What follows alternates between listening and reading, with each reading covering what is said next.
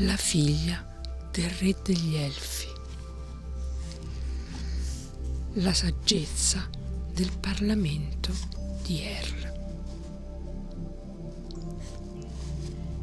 Nei giorni che seguirono le nozze, gli abitanti di Erl si avvicendarono al castello per presentare i loro doni e le loro felicitazioni. E la sera nelle loro case continuarono a discorrere di ciò che speravano per la valle di Erle. E di quanto erano stati saggi un tempo quando si erano recati a parlare all'antico signore nella grande sala rossa. C'era Narl, il fabbro che aveva fatto da portavoce, cui che per primo ci aveva pensato dopo averne parlato con la moglie nella sua fattoria di pascoli di trifogli nei pressi di Erl.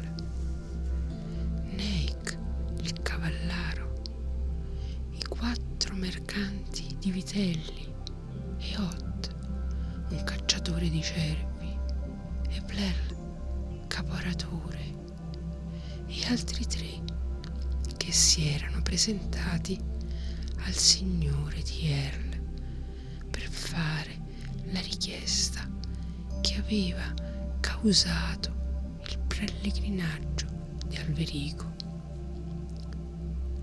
E adesso discutevano del bene che ne sarebbe derivato. Avevano tutti desiderato che la valle di Erl fosse conosciuta nel mondo, perché secondo loro era troppo ignorata.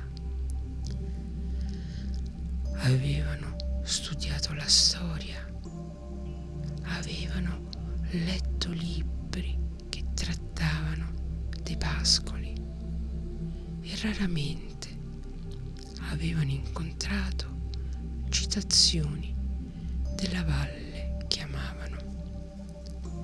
E un giorno Guic aveva detto, facciamo in modo che in futuro il nostro popolo sia governato da un signore mago e renderemo famoso il nome della valle e in tutta la terra non ci sarà più nessuno che non l'abbia sentita nominare. Quindi si erano riuniti a consiglio e dodici di essi si erano recati dal Signore di Erl e tutto si era svolto come ho narrato. E adesso, bevendo idromele, fantasticavano sul futuro di Erl e sul ruolo che avrebbe avuto fra le altre valli e della reputazione. Erano soliti radunarsi a parlare nella grande fucina di Narl e Narl offriva l'idromele che conservava in dispensa e Trell giungeva sempre per ultimo dopo aver terminato il suo lavoro nei boschi.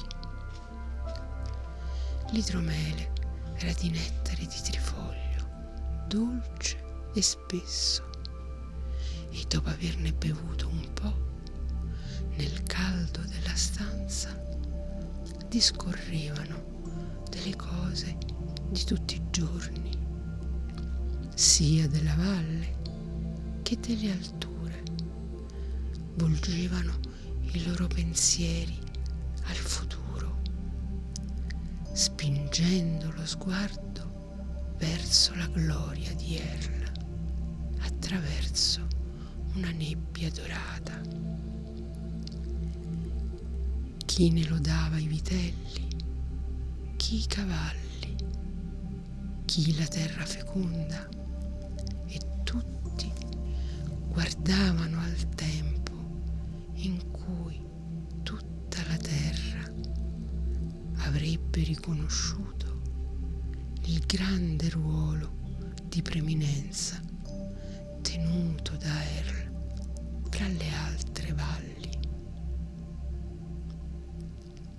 Il tempo di quelle sere passò sulla valle di Earl e sulle terre conosciute e tornò primavera e la stagione dei giacinti di bosco. E un giorno, quando già spuntavano gli anemoni di campo, si sparse la notizia che Alverico e l'Erasel avevano un figlio. Allora la gente di Erl accese un fuoco al calar della notte sulla collina e danzò attorno al falò bevendo idromele e facendo festa. Tutto il giorno avevano raccolto rami e ceppi da una selva vicina. E lo splendore del fuoco fu veduto dalle terre confinanti, tranne che dagli elfi. Soltanto sui pallidi picchi azzurri delle montagne degli elfi non giunse un bagliore di quelle fiamme, perché erano insensibili a qualsiasi avvenimento delle terre conosciute. E quando smisero di danzare attorno al fuoco, si sedettero sull'erba a profetizzare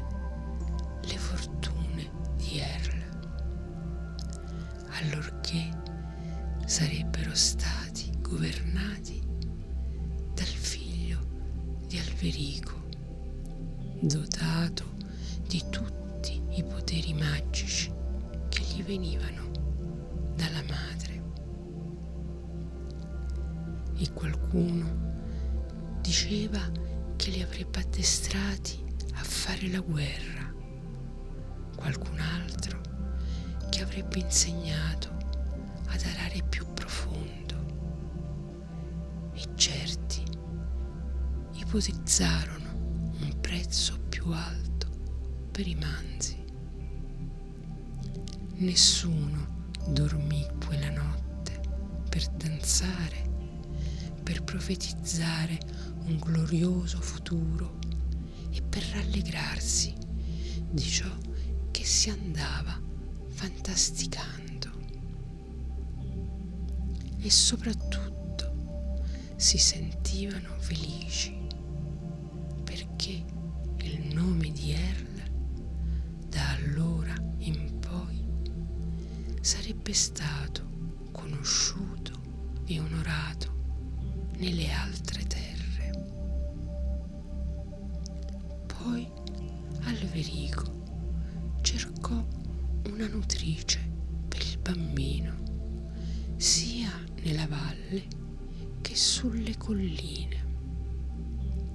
scoprì che non era affatto facile trovare qualcuno volesse occuparsi di un bimbo che discendeva dalla stirpe degli elfi.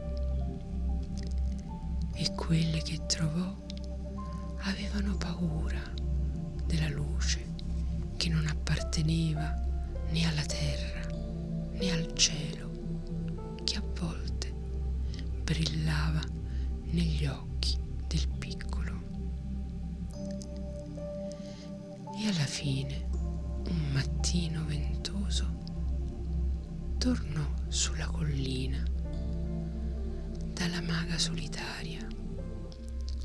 e la trovò inoperosa sulla soglia, non avendo nulla né da maledire né da benedire.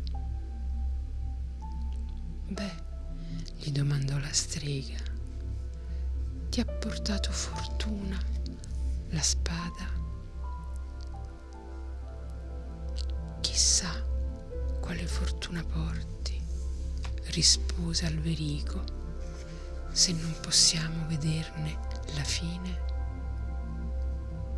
E la voce di Alverico era già più debole, perché era invecchiato un poco e nessuno sapeva quanti anni fossero trascorsi dal giorno in cui si era recato nella terra degli elfi, ma certo moltissimi a confronto di quell'unico giorno in elfi.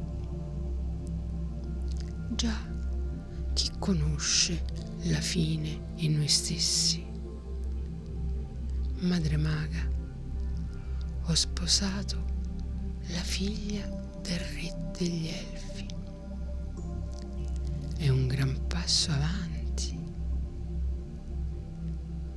Madre maga, abbiamo un figlio. Chi si prenderà cura di lui? non è cosa da esseri umani. Madre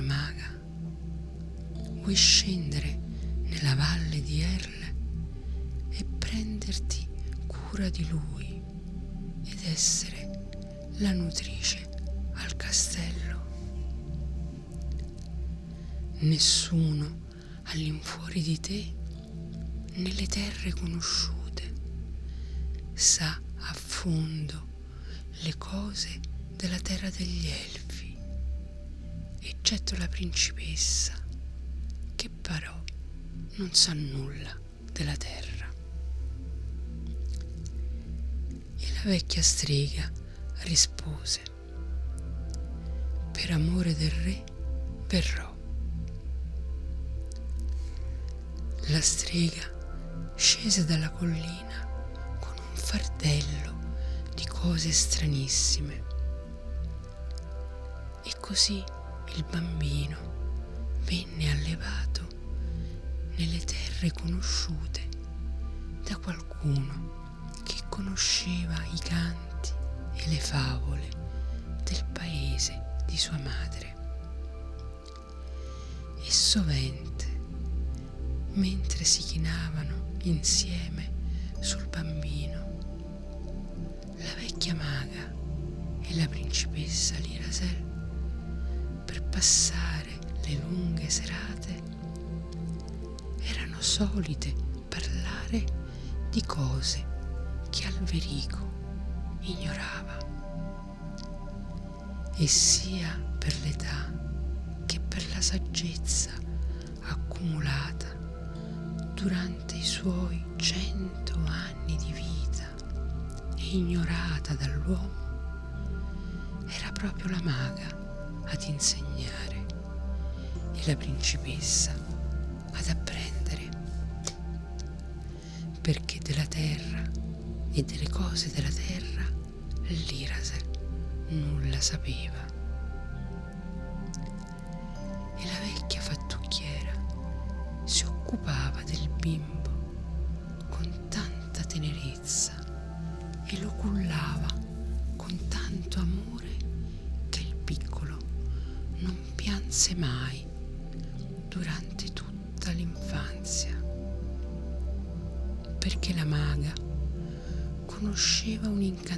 Incantesimo per rendere luminoso il mattino, per rallegrare il giorno, per calmare la tosse e per rendere calda, accogliente e arcana la stanza.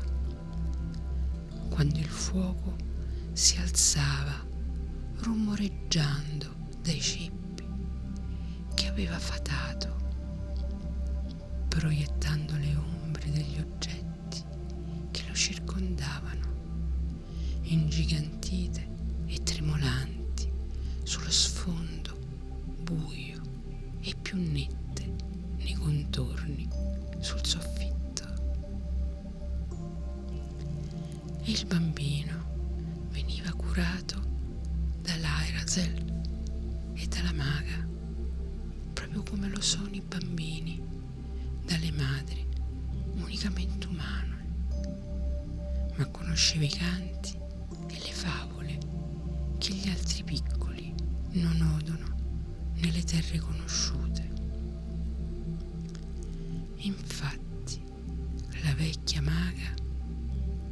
si aggirava per la stanza con la sua nera bacchetta, custodendo il bimbo con le formule magiche. Se in una notte di vento da qualche fessura filtrava uno spiffero d'aria, lei aveva modo di fermarlo e aveva una formula per trasformare in canto il borbottio del pentolino che bolle, in modo che quella melodia accennasse a ciò che succedeva nei luoghi nascosti dalla nebbia azzurrina.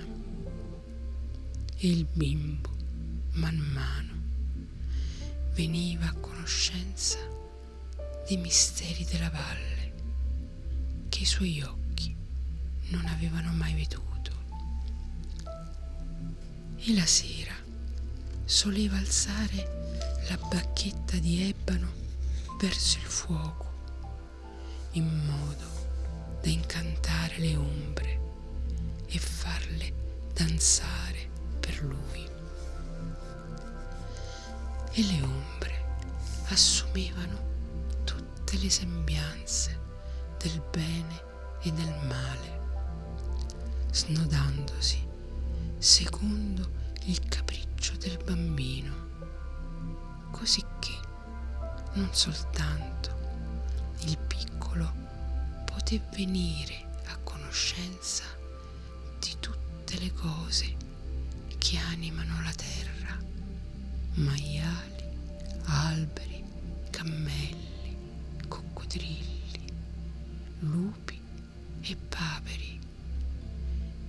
fedeli e mucche tranquille, ma anche delle cose più scure, delle quali gli uomini hanno paura e di quelle che hanno sperato e sognato.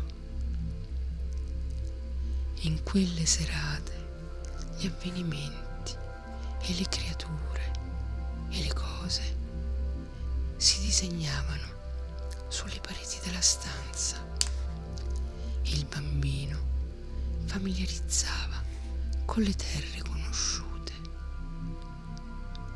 Un caldo pomeriggio la maga lo venne portare in giro per il villaggio e tutti i cani si misero a abbaiare seguendoli ma anche i più coraggiosi non osarono avvicinarsi troppo, perché gli accompagnava un paggetto con la bacchetta di ebano. E i cani che sanno tante cose, se qualcuno ha intenzione di tirare un sasso, se li vuole malmenare, se si ha coraggio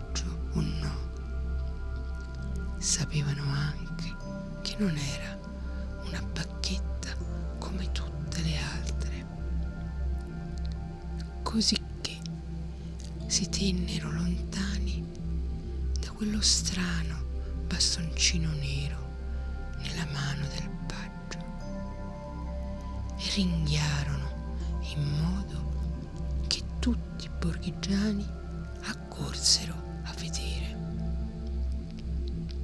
furono felici constatare che il loro giovanissimo erede aveva una maga per nutrice e condussero che lo avrebbe protetto contro tutte le stregonerie e che si sarebbero verificati degli incantesimi che avrebbero resa famosa la loro valle. E picchiarono i cani, facendoli rientrare nelle case, ma gli animali, insospettiti, non volevano saperne. Anzi, quando tutti gli uomini si raccoglievano nella fucina di Narla e le case si facevano silenziose nella luce lunare e le finestre di Narl si illuminavano e l'idromele aveva già fatto il giro di tutti gli astanti intenti a discorrere del futuro di Erl, mentre le voci continuavano a salire di tono per esprimere le glorie venture con passo felpato. I cani solevano portarsi sulla strada polverosa a ululare. Però quando l'Irase faceva il suo ingresso nella stanza del barbino, portava una vivacità che la saggia fattucchiera non possedeva fra tutte le sue formule e cantava al figlioletto quelle canzoni ignote nelle terre conosciute perché venivano dall'altro versante della frontiera del crepuscolo ed erano opera di cantori non soggetti all'usura del tempo. E nonostante tutte le cose meravigliose contenute in quei canti, nati così lontano dalle terre conosciute e in tempi tanto remoti rispetto a quelli storici, e sebbene gli uomini si meravigliassero della loro stranezza quando nei giorni d'estate, librandosi attraverso le finestre spalancate, scendevano a perdersi sul villaggio di Erle, nessuno giungeva a stupirsi tanto di fronte alle manifestazioni terrestri del figlio e davanti ai suoi atteggiamenti sempre più umani man mano che cresceva. Perché per lei tutto ciò che era umano era incomprensibile. Ciò nonostante lo amava più del regno di suo padre e dei secoli che erano trascorsi senza lasciare traccia nella sua lunghissima giovinezza e più del palazzo che può essere soltanto descritto nelle ballate poetiche. Fu allora che Alverico si rese conto familiarizzato con le cose della terra, che non avrebbe mai capito la gente che popolava la valle. Nel letto tutto un libro senza ridere, che non si sarebbe mai curata del comportamento umano e che nel castello di Erl non si sarebbe mai sentita a suo agio più di quello che potessero sentirsi le creature dei boschi, catturate e tenute in gabbia da Trell il boscaiolo. Aveva sperato che apprendesse in fretta tutto ciò che le appariva strano e che le piccole differenze esistenti fra le cose delle terre conosciute e quelle degli elfi non avrebbero più costituito un ostacolo, ma alla fine dovette arrendersi di fronte all'evidenza, e cioè che le cose strane continuavano a rimanere strane e che tutti i secoli che l'Irase aveva trascorso nella sua patria senza tempo non avevano inciso tanto leggermente sui pensieri e sulla fantasia della fanciulla da poter essere modificati dai brevi anni a Erl e non si ingannava. Tra le anime di Alberico e di Lirase c'era tutta la distanza esistente fra la terra e Elfi e soltanto l'amore faceva da ponte perché è molto più potente di qualsiasi cosa. Tuttavia, quando si fermava un attimo su quel ponte e abbassava lo sguardo sull'abisso, Alberico si sentiva stordito e non poteva frenare un brivido. Come sarebbe finito tutto ciò? E temeva che si potesse trattare di qualcosa ancora più strano dell'inizio. Dal canto suo, l'Irase non vedeva la necessità di dover conoscere altre cose. Non era bella? Alberico non era forse venuto a prenderla per portarla via da quei luoghi che si stendevano luminosi tutto attorno al castello può essere descritto soltanto nelle ballate. Per strapparla al suo singolare destino e alla sua perpetua tranquillità non era già una cosa tanto straordinaria in se stessa. Doveva proprio arrivare a capire tutte le strane cose gente faceva. Doveva astenersi dal danzare per la strada, dal conversare con le capre, ridere ai funerali e cantare di notte. Perché? Perché l'allegria era così stupida in quella terra nella quale era finita. Un giorno si accorse di essere diventata meno bella, proprio come accadeva alle donne di Erle.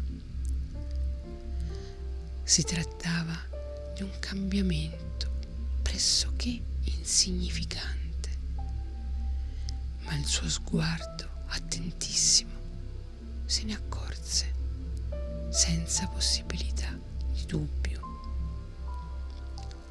Perciò corse in lacrime da Alberico per essere confortata, perché temeva che il tempo delle terre conosciute avesse il potere di deturpare la sua bellezza che i lunghi secoli di Elfi non avevano mai intaccato.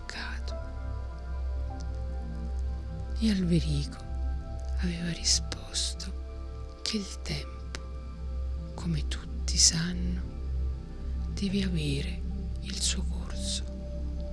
E a che serviva lamentarsi?